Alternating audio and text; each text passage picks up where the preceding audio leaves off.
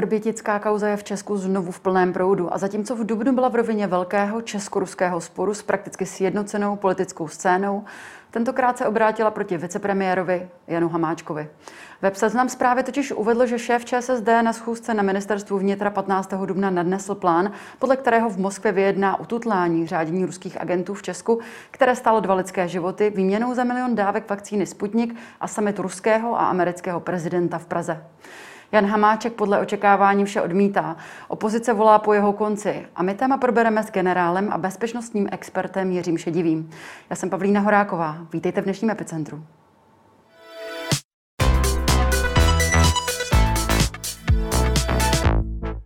Dobrý den, pane generále, vítejte ve studiu. Dobrý den.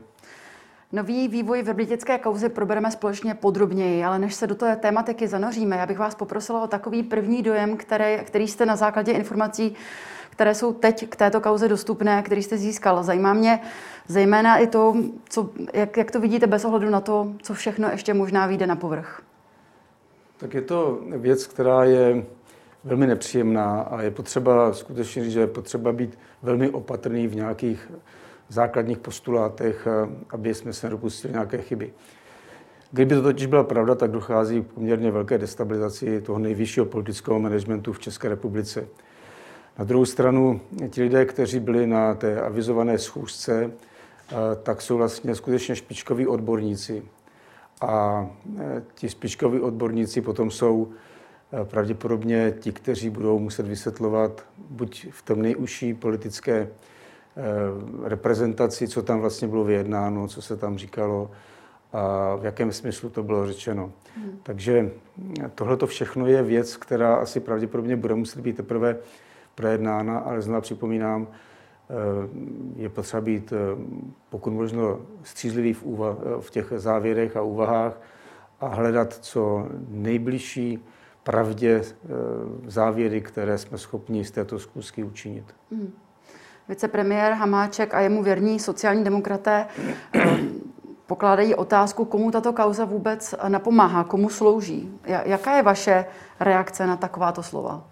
To je právě ta největší otázka, k čemu, komu to vlastně slouží, protože eh, kdyby to hypoteticky byla pravda, tak je to skutečně znejistění opravdu toho nejvyššího politického managementu republiky.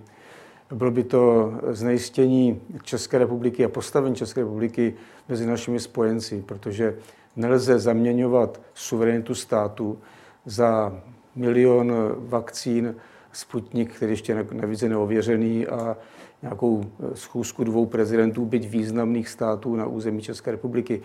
Jednoduše to jsou věci, které jsou nesouměřitelné a není možné takhle kšeftovat, jak jsem řekl, se suverenitou státu. A ten vzkaz našim spojencům by byl v tom, že my vlastně bychom byli ochotní následně zradit kohokoliv mm-hmm. za něco, co by nám potom mohlo být příjemnější, nebo bychom mohli s tím vyřešit nějaký svůj marginální problém. Takže byť kauza Vrbětice je momentálně hodně živá, je to hodně velký problém v těch vztazích mezi Českou republikou a Ruskem, ale řešit ji tím způsobem, o kterém momentálně se bavíme, to si myslím, že je absolutně nepřípustné. A kdyby to tak bylo, tak by to byl velký problém nejen vnitropolitický, ale z hlediska našich mezinárodních vztahů. Mm-hmm. Já schrnu to, co zatím tedy víme, určitě. Tedy to, že 15. dubna proběhla na ministerstvu vnitra schůzka vicepremiéra Hamáčka, na které byl velvyslanec v Rusku Vítězslav Pivoňka, ředitel Úřadu pro zahraniční styky a informace Marek Šimandl, ředitel vojenského zpravodajství Jan Beroun a policejní ředitel Jan Švejdar. Web Seznam zprávy dodává, že před koncem schůzky dorazil ještě nejvyšší státní zástupce Pavel Zeman. Co říkáte na takovouto sestavu? Chybí vám v ní šéf BIS Michal Koudelka? Tak samozřejmě obecně momentálně uváděno, že tam měl být ředitel BIS a je potřeba, aby zase to nejvyšší vedení státu konečně rozhodlo, jak k BIS se přistupovat. Já si myslím, že tam nejsme úplně féroví, nebo nejsou eh, naši nejvyšší představitelé úplně féroví k BISce jako takové a k řediteli také. Tam si hmm. myslím, že máme obrovský dluh a takhle se zkrátka k tajným službám a vedení tajných služeb nepřistupuje. To je věc, která se může řešit někde v kulárech, ale určitě ne takhle veřejně, jak to dává najevo pan prezident, případně dneska i někteří jiní vedoucí představitelé našeho státu. Ale ta sestava, to jsou vlastně špička lidí, kteří pracují v tom svém oboru a kteří musí být absolutně důvěrný. Nemůžou být o jejich aktivitách, o jejich vyjádřeních, o jejich názorech žádné pochybnosti.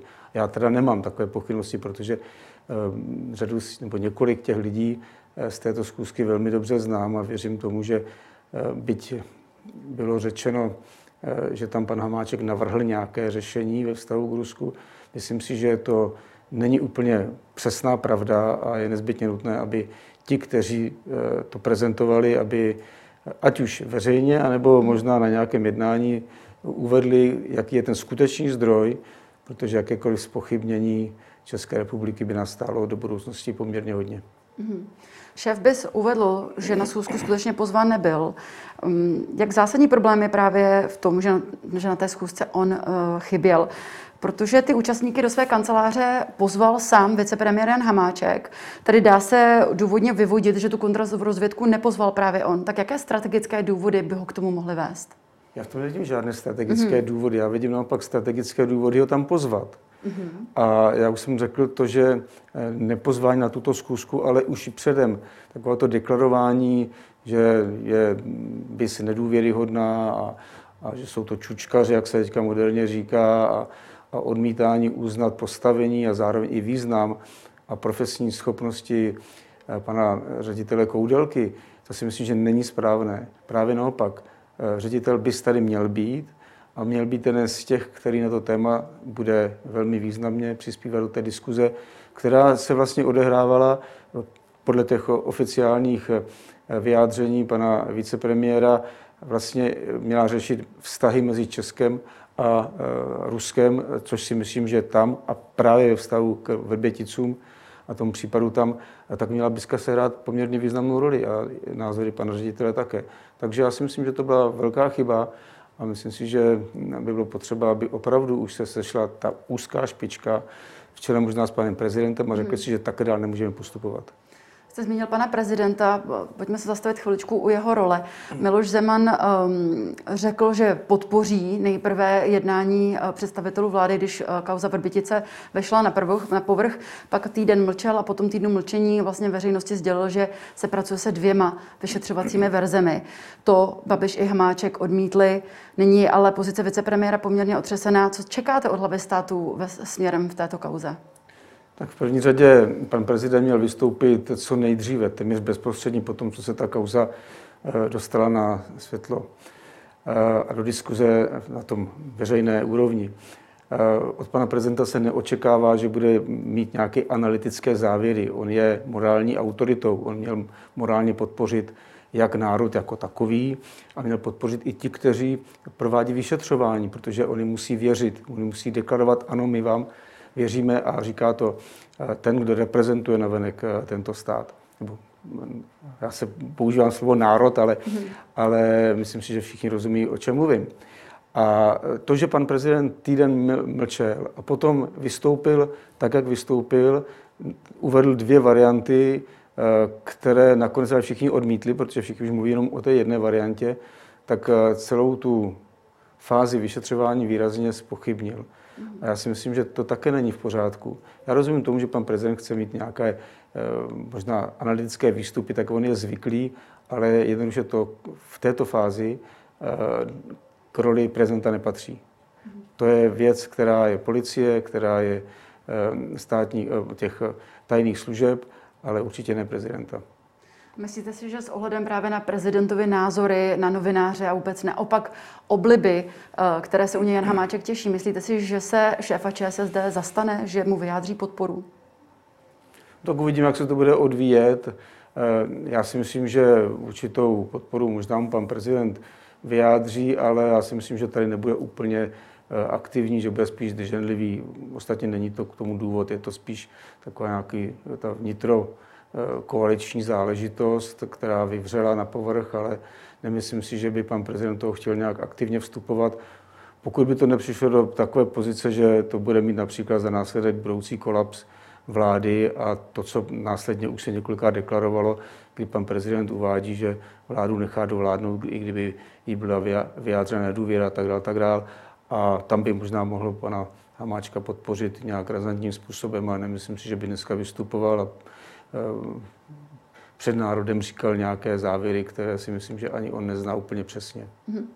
Když se tady vrátíme k těm dnešním informacím, webu Seznam zprávy. O tom jednání tady zazněly od přímých účastníků zatím jen kusé informace. Všichni se vyjádřili o tom, že schůzka skutečně proběhla, odmítli se vyjádřit k samotnému obsahu. Vy si dokážete představit, že by Jan Hamáček opravdu přišel s myšlenkou, že nechá vrbětickou kauzu takzvaně zamést pod koberec výměnu za snahu získat pro Česku dosud tedy neschválenou vakcinu Sputnik V, ještě navíc milionové množství. A ještě k tomu by si řekl o pražský summit amerického ruského prezidenta. Je, myslíte si, že je vůbec taková možnost pravděpodobná? Já si myslím, že eh, pro mě i nepřijatelné, aby vůbec došlo k nějaké takové směně. Já říkám, ten, ta směna té suverenity státu za e, nějaký materiální hodnoty, což teda Sputnik určitě materiální hodnota je. V tomto případě byť je krize koronaviru a potřebujeme, potřebujeme eh, vakcínu na to, abychom očkovali co nejvíc lidí. A už vůbec nevidím důvod, proč by to mělo být spojováno s tím, jestli tady dva prezidenti u nás budou mít nějaký hodinový summit. To stoprocentně ne. Já jen připomínám, že tady byl prezident Obama, krátce potom se nastoupil do své funkce a že by to zvedlo nějak výrazně prestiž České republiky nebo Prahy, to přece není pravda. Takže to jsou zkrátka věci, které pro mě jsou nepřijatelné a eh, já nevěřím tomu, že tato skupina lidí by takovouto věc zcela seriózně a vážně projednávala. Je potřeba, aby, a možná, že třeba se dělal zápis z té schůzky, možná, že dokonce i zvukový záznam, pokud existuje, tak by se měl zveřejnit, nebo alespoň zase, nevím, tomu parlamentním výboru eh, ho dát k dispozici, aby se všechny ty eh, nejasnosti a pochybnosti odstranily a aby se nestalo to, že eh, se to potáhne zase s Českou republikou několik let do budoucnosti. Mm-hmm. Ano, jakkoliv se zdá toto vlastně krajně nepravděpodobné, eh, ta mediální aktivita pana Hamáčka přece naznačuje, že takto smýšlet mohl. Já připomenu dva jeho tweety eh, právě ze 14. Eh, dubna, tedy den před tou schůzkou. Zareagoval jsem na oznámení amerického prezidenta Bidena, který vyzval k osobní schůzce s ruským prezidentem Putinem na území třetího státu. Pověřil jsem naše velvyslance ve Washingtonu a Moskvě, aby nabídli jako možné místo setkání Prahu a navázal tím na summit Obama-Medvěděv. Vše je ale na začátku. To se to tweetoval v jednu odpoledne, ve tři pak přišlo další sdělení. Scháníme vakcíny po celém světě. Jsme ochotni odkoupit AstraZeneca z Dánska. Já v pondělí odlétám do Moskvy, kde chci dojet na případné dodávky Sputniku V po jeho schválení Evropskou lékovou agenturou. Zapadají tedy tato vyjádření podle vás do informací, které zveřejnil seznam, nebo tomu přisuzujete podobnost um, čistě náhodnou? Eh, tak předně je potřeba říct, že vůbec to vyjadřování pana vicepremiéra Hamáčka ve vztahu právě k té cestě do Moskvy zavdávají řadu pochybností, mm-hmm. které směřují k tomu, eh, co bychom neradi slyšeli, jako že je pravda. To znamená ta výměna toho, mm-hmm. co tady bylo naznačeno. Když si přečtete všechny ty různé zprávy, které byly kolem té plánové návštěvy pana vicepremiéra Hamáčka, tak se tam objevuje jak Sputnik, tak ona schůzka, tak i Vrbětice. To znamená, tam se protíná v podstatě ty tři témata v té případné cesty, cestě pana Hamáčka do Moskvy. A i jeho vyjádření, to zdůvodňování, nejdřív, že se eh, tam chce dostat kvůli Sputniku, potom to byla jenom nějaká jako krycí manévr, eh, jak zakrýt to, že už víme o tom, co se děje kolem Verbětic a podobně. Eh, to bohužel přináší řadu otazníků a spochybně postavení pana vicepremiéra a bohužel to vede i k těm některým teoriím, které jsou spojeny s tím, že tam chtěli jet vyměnit suverenitu státu za eh, eh, Sputnika a za návštěvu dvou prezidentů v Praze. Mhm. Když eh, vicepremiér Hamáček vystoupil s tou politickou kamufláží, s tou verzí politické kamufláže, zdala se vám to věrohodné v ten moment? Ne.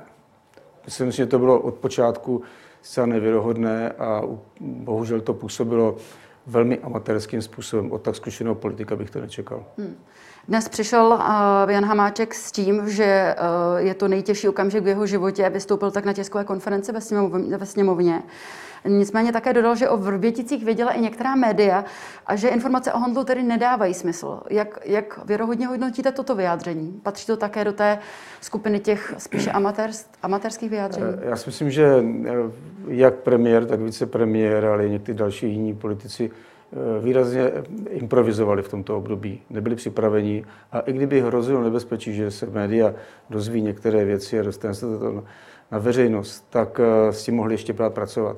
Ale od toho okamžiku, kdy pan premiér s vicepremiérem se postavili před kamery a sdělovali, že došlo k tomu, že pravděpodobně dva ruští agenti provedli výbuch nebo iniciovali výbuch ve dvou skladech v areálu ve Vrběticích, ukazoval na to, že základně jsou připraveni, že vůbec způsob vyjadřování sociologové by určitě řekli, ten to body talking bylo tak zřejmé, že jsou velmi napjatí, že ta improvizace je natolik výrazná, že nebyli schopni kolikrát udržet i třeba tón hlasu a podobně.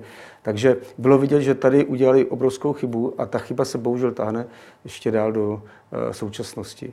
A pokud je tohle to zase ještě nějaká další taková eh, možná chyba, tak si myslím, že to svědčí o tom, že tady tu, ty krizové komunikace nemá vedení státu v čele s panem premiérem Babišem, upozorňuji, nemá zvládnuto, protože zase víme, co se odehrávalo kolem krize koronaviru, jak to vypadalo na jaře, jak to vypadalo v létě, na podzim a teďka i v době, kdy ta druhá vlna, nebo někdo říká čtvrtá vlna, kulminovala.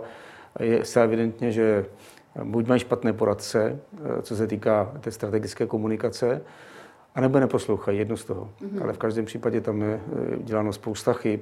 Eh, které se bohužel obrací proti ním a narušují soudržnost té koalice, která by měla vydržet aspoň ještě toho půl roku. Když um, se podíváme na celé té, na všechny ty události těch posledních týdnů, jak do toho schématu vůbec zapadá načasování odvolání ministra zahraničních věcí Petříčka?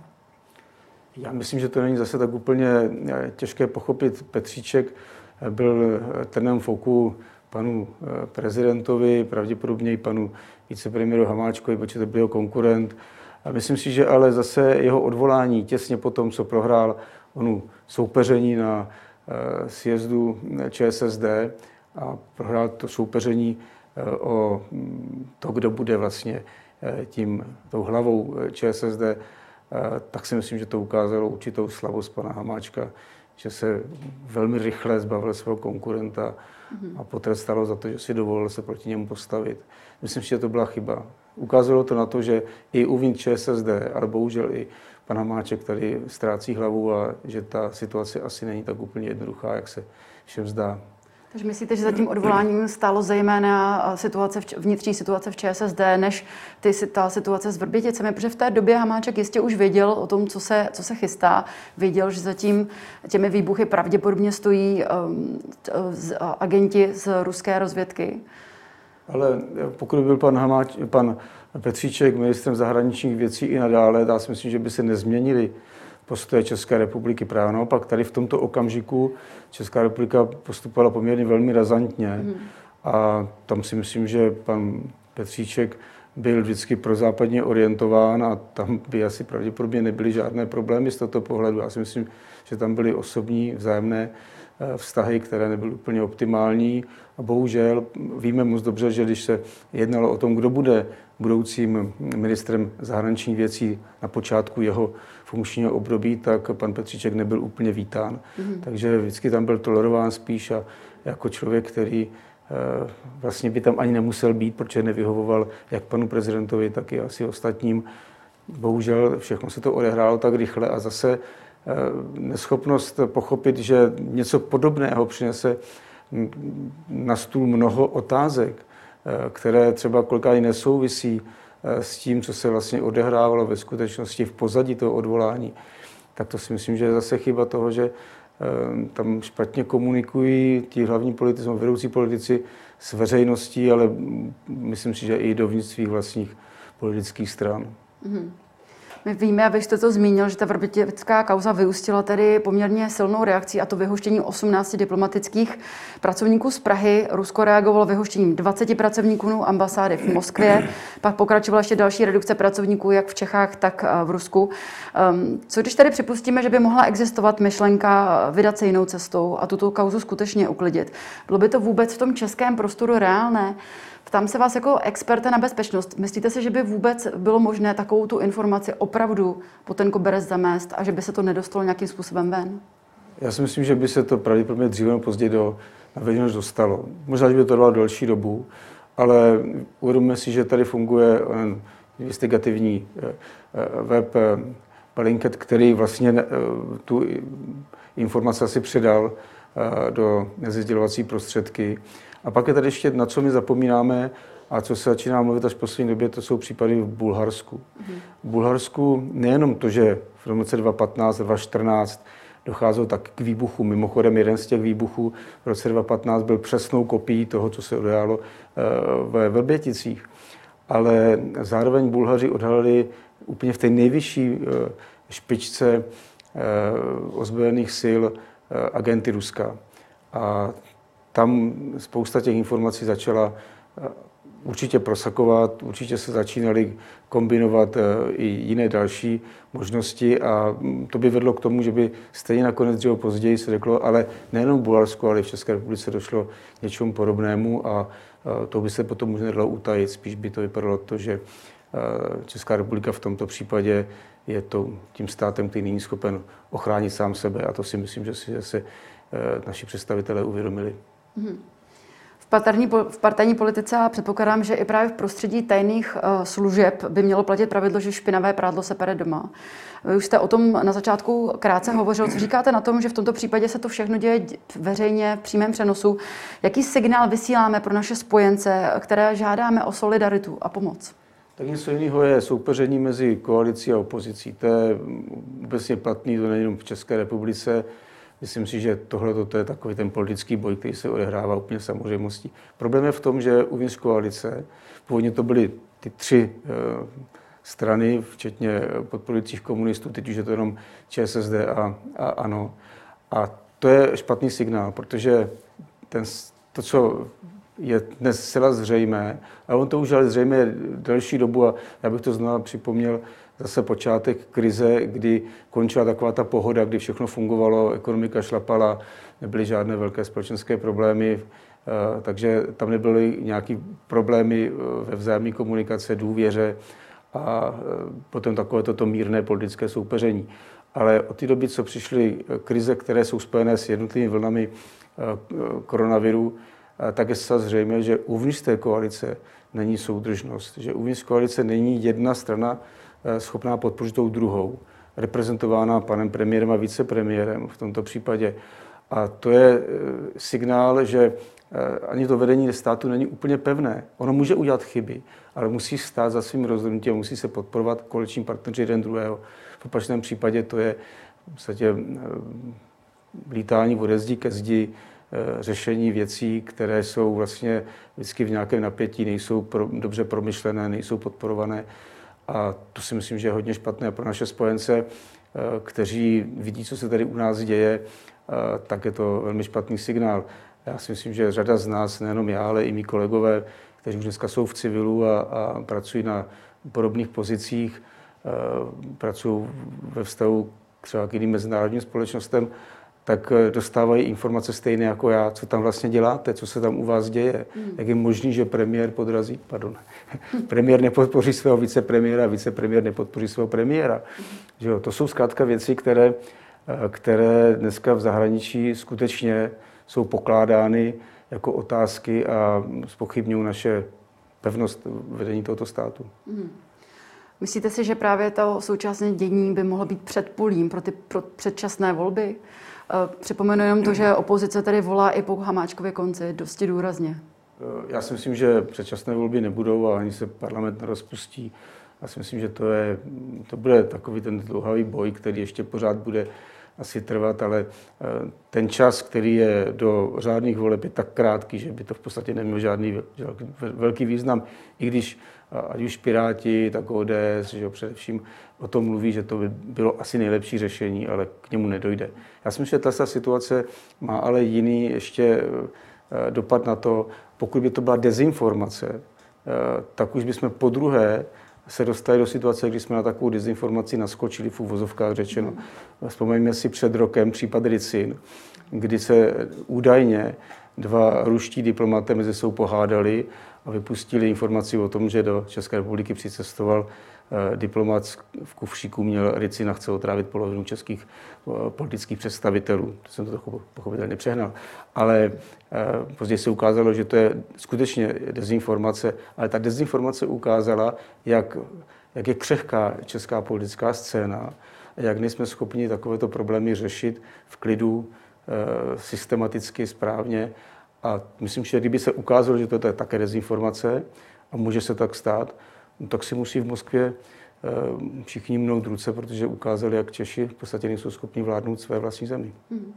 Řekl jste křehké vztahy v rámci vnitropolitické situace, ale jistě asi jsou, můžeme uznat oba dva, že křehké jsou i vztahy s Ruskem právě. Na jak dlouho si myslíte, že se ty česko-ruské vztahy tímto vývojem ehm, teď nabouraly? Nebo jaký, co vůbec očekávat od Rusů?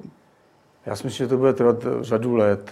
Hmm. Samozřejmě, že se to odezní taková ta první vlna a začne se přece jenom eh, řešit řada věcí s, větší, s větším klidem a chladnou hlavou, ale ten zásah byl tak hluboký, že asi pravděpodobně to nebude úplně tak jednoduché. Já jich připomenu, že eh, rok 1968 de facto téměř zničil vztahy mezi Sovětským svazem a, a Československem, což se promítá do současné doby. Eh, tu historii známe moc dobře ale všichni moc dobře víme, že ještě před tím 68. vlastně jsme Sovětský svaz považovali za skutečně svého největšího přítele, nehledě na to, že to byly komunistické režimy, ale, ale lidé tak to chápali jednoduše. Sověti, Rusové jim byli blízcí. A to ten 68. rok v podstatě zlikvidoval. A tohle to je něco podobného, byť je to v této době a není to taková pochopitelně tak velký a hluboký problém. Myslím, že tady může nějakou významnější roli sehrát poměrně velká ruská menšina, která tady je v jednotlivých těch regionech, Praha, Brno, Karlovy Vary a podobně.